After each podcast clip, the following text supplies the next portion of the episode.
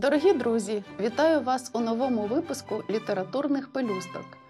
Давно я не зустрічала такої красивої, цікавої і романтичної історії, як та, яка трапилась мені не так давно до рук. Тими переживаннями, тими позитивними емоціями хочу поділитися з вами сьогодні.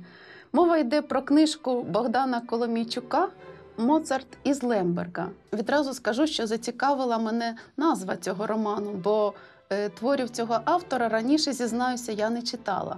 Думаю, що ж то за такий Моцарт і що ж то за такий Лемберг. Звісна річ, я здогадалася, що мова йде про місто Львів. І зрозуміла, що Лемберг це є стародавня назва, ні- німецькомовна назва Львова. Пригадала, як колись мала щастя бути у тому прекрасному місті. І от коли я була у соборі святого Юра, то згадала, що там є табличка, меморіальна дошка, на якій було написано, що у цьому соборі е, 1826 року, якщо я не помиляюся, відбувся один єдиний на той час концерт у Львові, е, присвячений Моцарту. І на цьому концерті виконувався його безсмертний реквієм.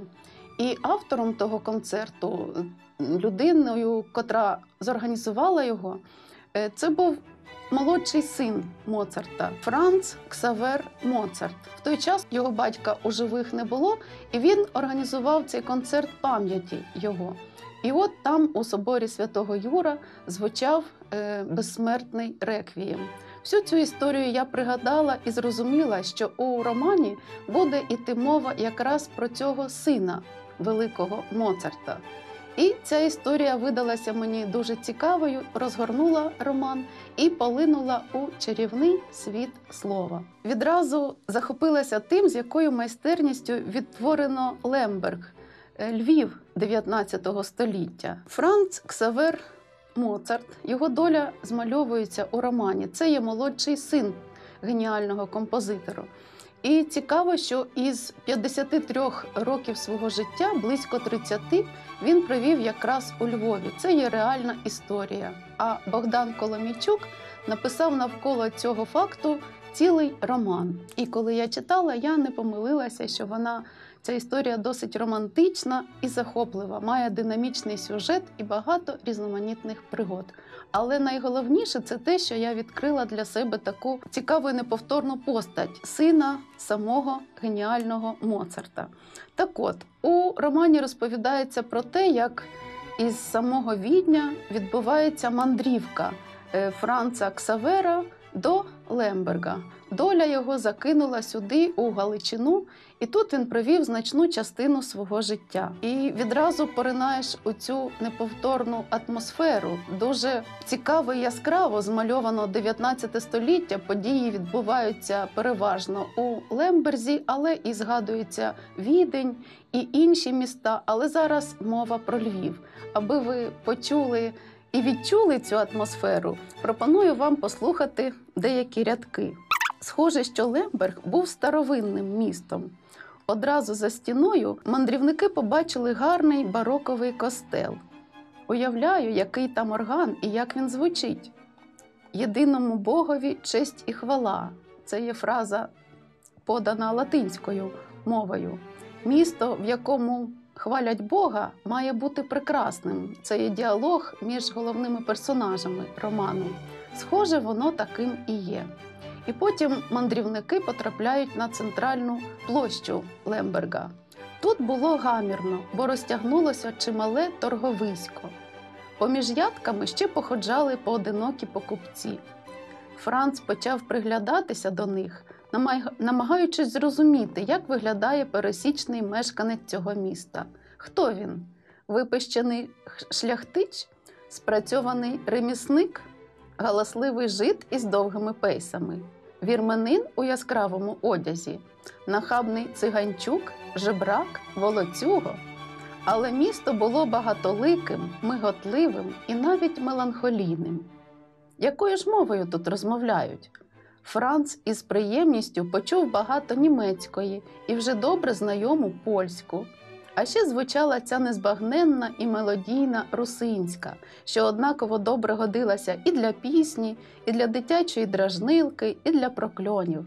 Чимало чулося європейського говору, і навіть італійська мова. Господи милосердний, звідки тут італійська? Вавилон, подумалось йому. Отак і виглядав Вавилон. І от наші друзі потрапляють у вир цього е, львівського життя першої половини 19 століття. А згодом таки наш е, персонаж Франц Ксавер Моцарт е, потрапляє до помешкання заможної людини, де він викладає музику, навчає музиці доньку цього вельможі. І тут він і оселився. Але уже зовсім інші почуття заволоділи нашим героєм, навіть деякий сум. Сумує він за тим життям, яке у нього було раніше. Цікавими є роздуми сина Моцарта з приводу того, яким є його шлях у, музи у музиці, тому що він був теж дуже обдарований музикант. Е, він був талановитий композитор, але звісно, тую славу, яку мав його батько, перевершити і досягти її він не міг. І на сторінках цього роману він зізнається, що слава не настільки цікавила його особисто. Більше його матір була зацікавлена у тому, щоб її син здобув великої слави. Для цього вона дала йому прекрасне виховання і різноманітне навчання. Але такої слави, яка була у Вольфганга Амадея Моцарта, звісно, син здобути не міг, і він це прекрасно розумів, хоч і мав е, велике обдарування. На сторінках роману чимало пригод чекає Франца Ксавера. Е, Він і викладає, навчає музиці, точніше, дітей різних вельмож, але особливо цікавою і привабливою є його романтичні стосунки. Він закохується, і та жінка, яка йому сподобалась, і яка вподобала його, теж була одруженою. Е, це була Жозефіна, і вона. Вони обидва розуміли, що разом бути не зможуть, але от їхні такі романтичні прекрасні стосунки дуже цікаво змальовуються, е, дуже делікатно, тонко і вишукано, і дуже приємно про це е, читати і стежити. І відбувається це все на фоні прекрасної музики, яка звучить зі сторінок тексту. І навіть таким от лейтмотивом роману я б сказала, є така фраза: музика це все, що в нас зараз є. Музикою, виявляється, теж можна любити. Ці слова належать головним персонажам цього роману, і вони відзеркалюють той настрій, який нас приймає, коли ми читаємо роман. Зустрічаються у романі і такі містичні загадкові моменти. Е, так, наприклад, на виступах і в різних місцях роману з'являється постать батька самого Моцарта, який у різних моментах життя супроводжує свого сина. Найперше він з'являється тоді, коли ще в юному підлітковому віці е, Франц Ксавер виступає з концертом і бачить перед собою тінь батька поруч із диригентом. І з'являється так само так само батько його в інших моментах, в інших місцях роману. І якраз е, саме з цим пов'язані різноманітні філософські, так би мовити, роздуми, які які ми читачі е, маємо від спілкування сина із батьком. Ну, якщо це можна назвати спілкуванням, звісно. Прочитаю ще один момент, коли е, Франц Ксавер говорить із таким образом свого батька. Він говорить, зізнається йому: уперше відчуваю, як близько може бути смерть. Смерть частина земного життя, відповів батько, частина нас самих. Відчувати смерть це як відчувати частину себе. Всередині нас постійно щось умирає, хоч і народжується, думки, почуття, образи людей. Чи слід боятися смерті? Звичайно, ми творимо лише тому, що боїмося, боїмося померти непізнаними, невідомими, такими, про яких забудуть за кілька днів після похорону. Страх смерті в основі мистецтва. Оце останнє речення, ця думка мене взагалі приголомшила, бо я про це ніколи раніше не задумувалася, що справді будь-яке високовартісне справжнє мистецтво, напевне, поштовхом до його створення, до його існування, напевне, є якраз отой страх смерті. Тобто людина е, не хоче змиритися з тим, що вона має кінець свого життя, а хоче по собі щось залишити і залишити якийсь, якийсь особливий витвір мистецтва. Ця думка вперше я її зустрічаю. Страх смерті в основі мистецтва. Цікавою, думаю, вона є для нас усіх. Так от ми читаємо цей роман, і у нас виникають разом із головними персонажами. Ми мандруємо сюжетом. Він досить динамічний, напружений, стрімкий. Тут є е, е, елементи і детективу, і романтичний такий струмінь є. Багато різноманітних поворотів.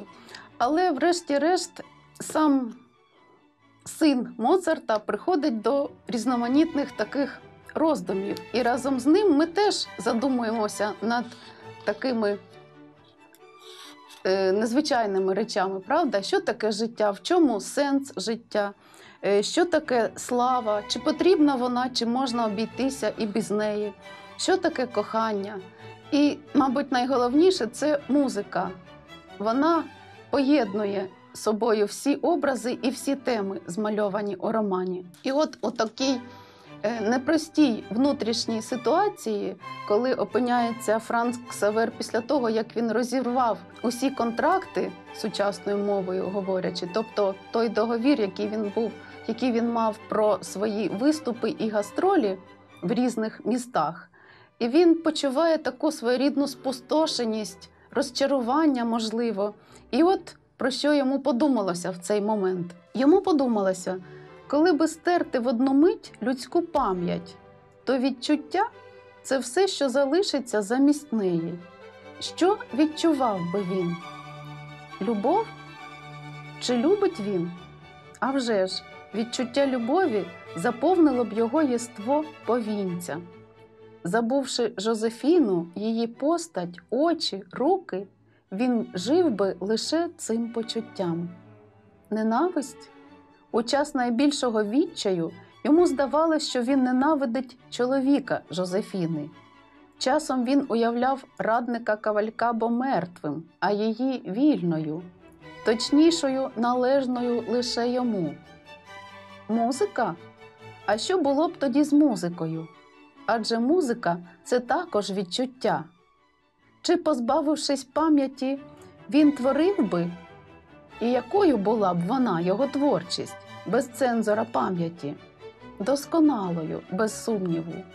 Бо найбільше він помилився тоді, коли спробував зробити її своєю служницею, перетворивши творчість на ремесло задля грошей і слави, а мав би сам служити їй.